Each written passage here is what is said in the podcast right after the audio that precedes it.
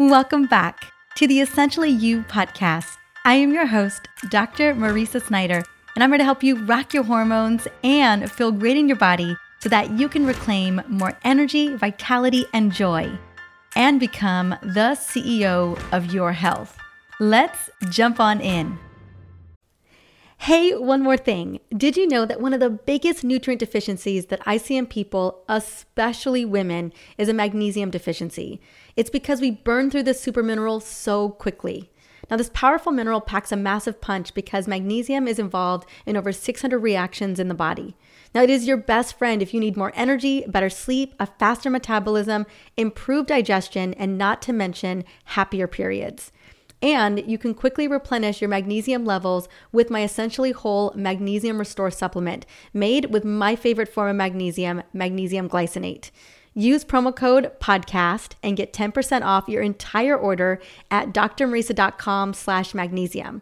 Now I'll have the link in the show notes for this episode to make it easy. Go and try it out today. If you're like most women over the age of 30, you've probably heard your physician mention triglycerides before, often during a physical exam. Or maybe you've read about them in passing. Or maybe you have an aunt or an uncle or a parent who has higher than normal triglyceride levels and they're trying to get their numbers down. Or maybe you've even seen them pop up on your blood test results and wondered whether you were in an okay range or not. One thing's for sure though, too many triglycerides is never a good thing. And today I'm going to break down what they are, why less is more, how they can predict the state of your metabolic health, and a few key ranges to be aware of when you're looking at your blood levels. And of course, I'm going to be hooking you up with some easy hacks to help bring that number down in case you need to, so that you can get back on a path towards better metabolic health. So buckle up because we have a lot of ground to cover in a very short amount of time. Let's dive in. So what are triglycerides? Triglycerides are a very specific type of fat that the body uses to store and transport energy. Think about your savings account. That's kind of how triglycerides are used.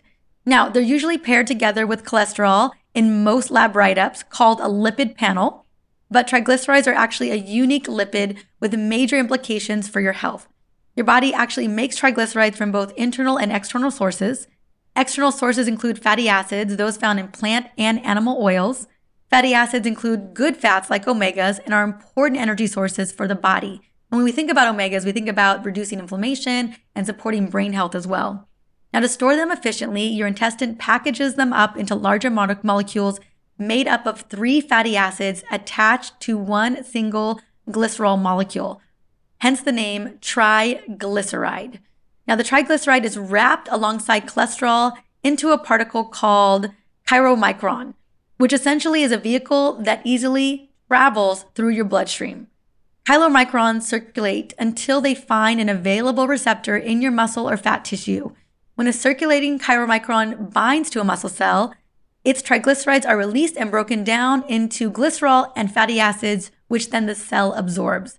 The cell can then burn these fats for immediate energy. Internally, triglycerides are synthesized in the liver from internal fat acids, fatty acids, from both glucose and fat cells in order to make energy. This process of internal triglyceride synthesis is called de novo lipogenesis. The liver packages up these new triglycerides along with cholesterol into a particle called a very low density lipoprotein. Like a chylomicron, very low density lipoproteins are designed to travel easily through the bloodstream. It binds to your heart and skeletal muscles or to your fat tissues where its triglycerides are burned for immediate energy or stored for later use, respectively.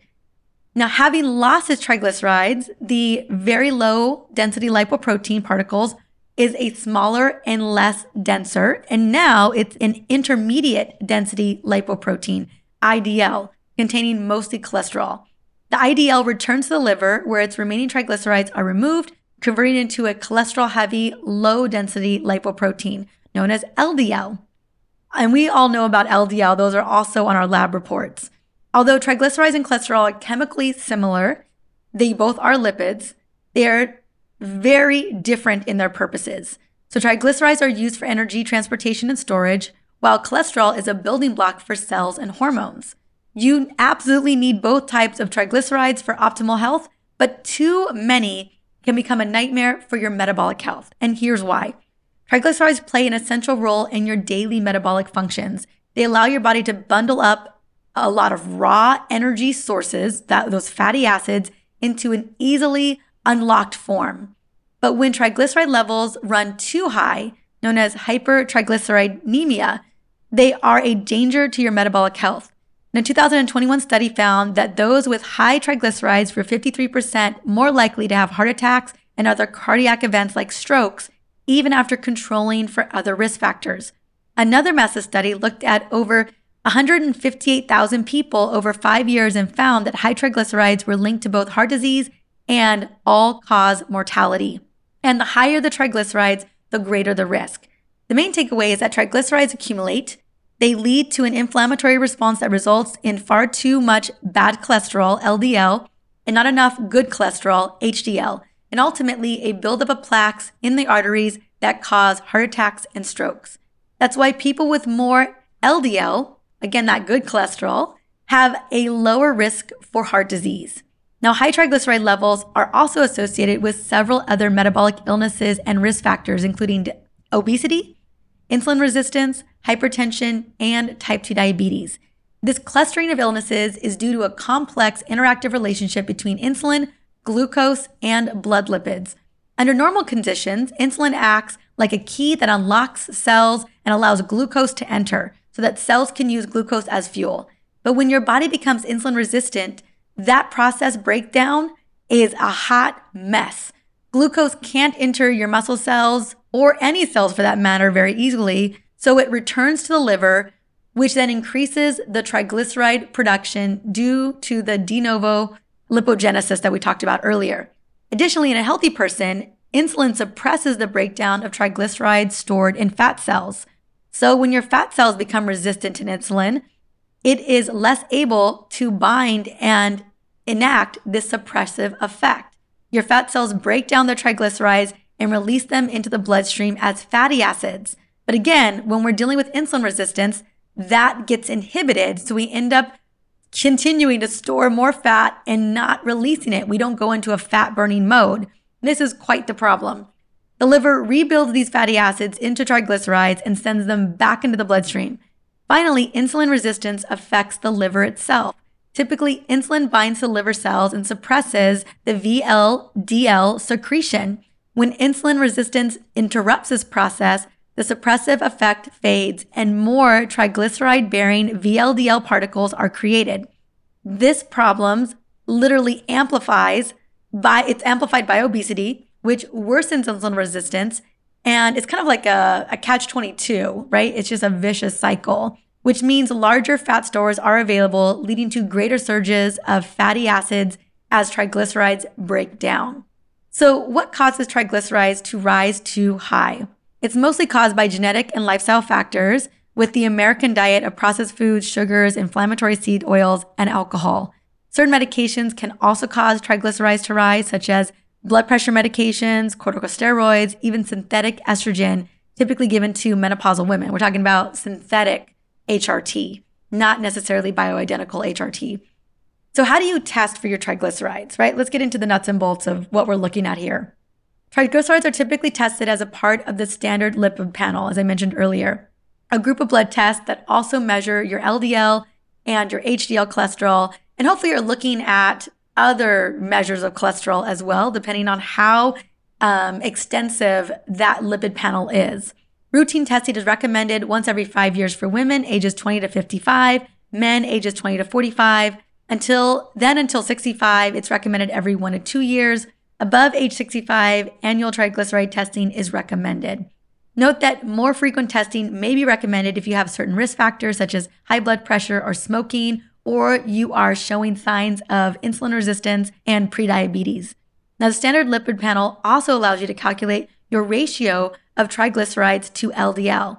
And this is important. This gives you a single number reflecting harmful lipids, triglycerides, and helpful ones, LDLs. Extensive research has demonstrated that this ratio is among the most useful numbers in tracking cardiometabolic health. The triglyceride to HDL ratio has been proposed as a surrogate measure of insulin resistance. This is useful because fasting insulin tests are not typically part of the standard lab panel, but triglycerides and HDL are. I mean, if you think about it, have you ever had your fasting insulin looked at? Even if you've asked for it. And the reason why a fasting insulin test is so, so critical is that we could have insulin resistance 10 to 15 years prior to an increased level of fasting blood sugar or a hemoglobin A1C that's kind of heading towards prediabetes. So if you have a hemoglobin A1C of 5.7, which is the marker of early prediabetes, if we had seen your fasting insulin blood test 10 years later, we could have seen that you were trending in that direction. And so, because a fasting insulin blood test is very um, atypical, often it won't get approved. And if you do get approved, I am so excited for you. Um, we can use this, again, this measurement of looking at triglycerides and HDL. So, major studies have demonstrated that the triglyceride to HDL ratio is linked with insulin resistance, and some researchers describe it as a valid marker for insulin resistance testing. So, what are the optimal ranges of triglycerides and triglycerides to HDL ratio? The standard medical guidelines for triglyceride levels are generally in this range. Remember, this is standard medical guidelines. So, normal is less than 150 milligrams per deciliter. Borderline high triglycerides is 150 to 199 milligrams per deciliter. High triglycerides is 200 to 499 milligrams per deciliter and very high, kind of out of control high triglyceride levels are greater than 500 milligrams per deciliter. Now, it's important to note, however, that there may be a significant gap between what's normal and what is optimal, right? That's why I said standard medical guidelines. Many lipid experts who look at not only hormone function, but the function of the body and body composition as a whole believe healthy people should aspire to far lower triglyceride levels. So, an optimal triglyceride level would be under 70 milligrams per deciliter. And this is obviously less than half of what is considered normal, right? Less than 150 milligrams per deciliter. So, optimal range is under 70 milligrams per deciliter. Some functional doctors would say you want to aim for under 50 milligrams per deciliter. Now, I get that that is a very, very optimal number. But I think it's important that you know these numbers so that when you look at your labs, you can look at it from a very functional standpoint. Now, the optimal triglyceride to HDL ratio should be lower than, less than, it's a four to one ratio. So for every four triglycerides, we should see one HDL. So when you look at your labs, you just divide triglycerides by HDL. Hopefully, you're getting a four to one ratio. As promised, here are a few shortcuts to lowering your triglycerides naturally. And here's the beautiful thing about these recommendations is they are extremely beneficial for your metabolic health across the board, right? Because here's the thing I hope you've walked away from this really short, kind of in succinct way of looking at your triglycerides is that blood sugar, insulin, triglycerides, and your cholesterol, they are all interacting. They are all running the show when it comes to your metabolic health. They're all a part of the complex processes when it comes to your metabolic health. And if you want to dive deeper into the unique risk factors for women specifically around metabolic health, I will make sure to have that episode in the show notes because I actually give you what is considered, what are the five markers that indicate metabolic dysfunction inside of that episode so that you have a really clear picture of what you're looking at. So, the key to bringing your metabolism back into balance by balancing your blood sugar and becoming metabolically flexible are going to be number one, Substituting low glycemic foods for high glycemic foods can reduce triglycerides by 15 to 25%. So, what that means is you want to opt for the complex carbs. You want to opt for the, uh, the low glycemic fruits, things like citrus fruits, apples, berries, versus the mangoes, the pineapple, the, the, the bananas, right? Things that are going to stabilize your blood sugar over time. It's not going to hit your blood sugar very, very quickly. And then the acellular carbs, the carbs that the second you eat them, they break it down into simple sugars super quick and they hit the bloodstream really fast. This is going to lower your triglyceride level by 15 to 25%. And I know you're wondering, what is sugar and me consuming processed carbs have anything to do with triglycerides? And it was that concept where the liver when it has too much sugar as a substrate in the bloodstream, it has to store sugar as a glycogen source inside of the liver after it's stored in the muscles. And if we have too much sugar coming in and insulin is constantly signaling and signaling and signaling the cells to bring it in and the liver to store it as glycogen, and the, if the liver has got too much and we're not using it quick enough, then we have to move those extra glucose mo- molecules into the synthesis. Remember the de novo um, lipogenesis into making triglycerides from our glucose molecules, moving them into fat storage. So that's why this is such an important part of that. Increase your intake of organic fruits and veggies. Increase your fiber intake to 35 to 50 grams per day. Reduce your carbohydrate intake and eat more metabolically healthy meals. I'm talking lots of protein, healthy fat, and fiber. And again, I gave you that really important fiber number. And if you're looking for ways to increase your fiber intake, definitely I will link to how to create metabolically healthy meals. I think it's episode 383, but um, I will make sure to link it into this episode because that episode is so critical for you to understand how to do it. Reduce or eliminate added sugar, alcohol, smoking, seed and vegetable oils, processed foods, conventional meats, and farm raised fish, right? It's the, we got to get rid of the standard American diet. And we know this to be true. Intermittent fasting or circadian based fasting, especially for women, I really love circadian based fasting. This gives us an opportunity for us to drain our glycogen stores in our liver and to start moving into more metabolic flexibility meaning that we can vacillate between sugar burning and fat burning. So we're actually in a fat burning zone. So many of us never get into that zone without being intentional. And circadian based fasting, 12 hours on, 12 hours off um, of an eating window, can really help to support that without stressing our body out. Light to moderate exercise like walking after meals and resistance training, again, muscle is where insulin resistance starts, muscle and the liver. And so the more that we can protect our muscle and build our muscle, at least maintain the muscle that we have, the better chance we have towards um, longevity and greater metabolic health over time.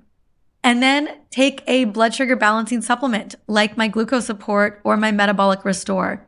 I carry two very, very potent supplements that specifically target your metabolism, work on triglyceride, they work on cholesterol, but they most importantly work on blood sugar levels and keeping blood sugar stable, especially postprandial after your meal, where blood sugar really gets out of control for some people. And it helps to um, create um, insulin to become more sensitive.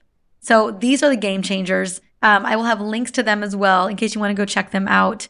The glucose support supplement, oh my gosh, I cannot tell you how many women reach out to me and show me that their hemoglobin A1C levels have dropped. They're back in a normal range. They're under 5.7 or 5.6. Their doctors are not like sounding the alarm for prediabetes and they're losing weight. They have better brain function and they have less cravings. Berberine is such a powerful super herb when it comes to helping to control blood sugar levels, to stop blood sugar spikes, and to ensure that insulin is more sensitive so it doesn't suppress, you know, fat burning because insulin can do that. Not only is it a fat storage hormone, but it prevents our ability to burn fat. Um, and so again, when we become more insulin resistant, it just it's a bigger hill to climb in order to recover our metabolic health. And if we have tools like glucose support and my metabolic restore, it just makes that hill a lot easier to overcome. Now, if you're loving these tips today, be sure to subscribe for more easy tips and more easy ways to heal your hormones, upgrade your metabolism, and upgrade your health. And if you have a chance, go and rate the show. Guys, let me know, right? Let me know was there something that served you today? Is there something that you learned that you didn't know um, that you can take to the bank, right? And the goal the more reviews we have, the more women find the show and learn about this because no one's educating us about this kind of stuff especially if it, it pertains to our bodies and our specific hormones. Um, and it's important that we know this. So let's get more women to the show so that they become the CEO of their health.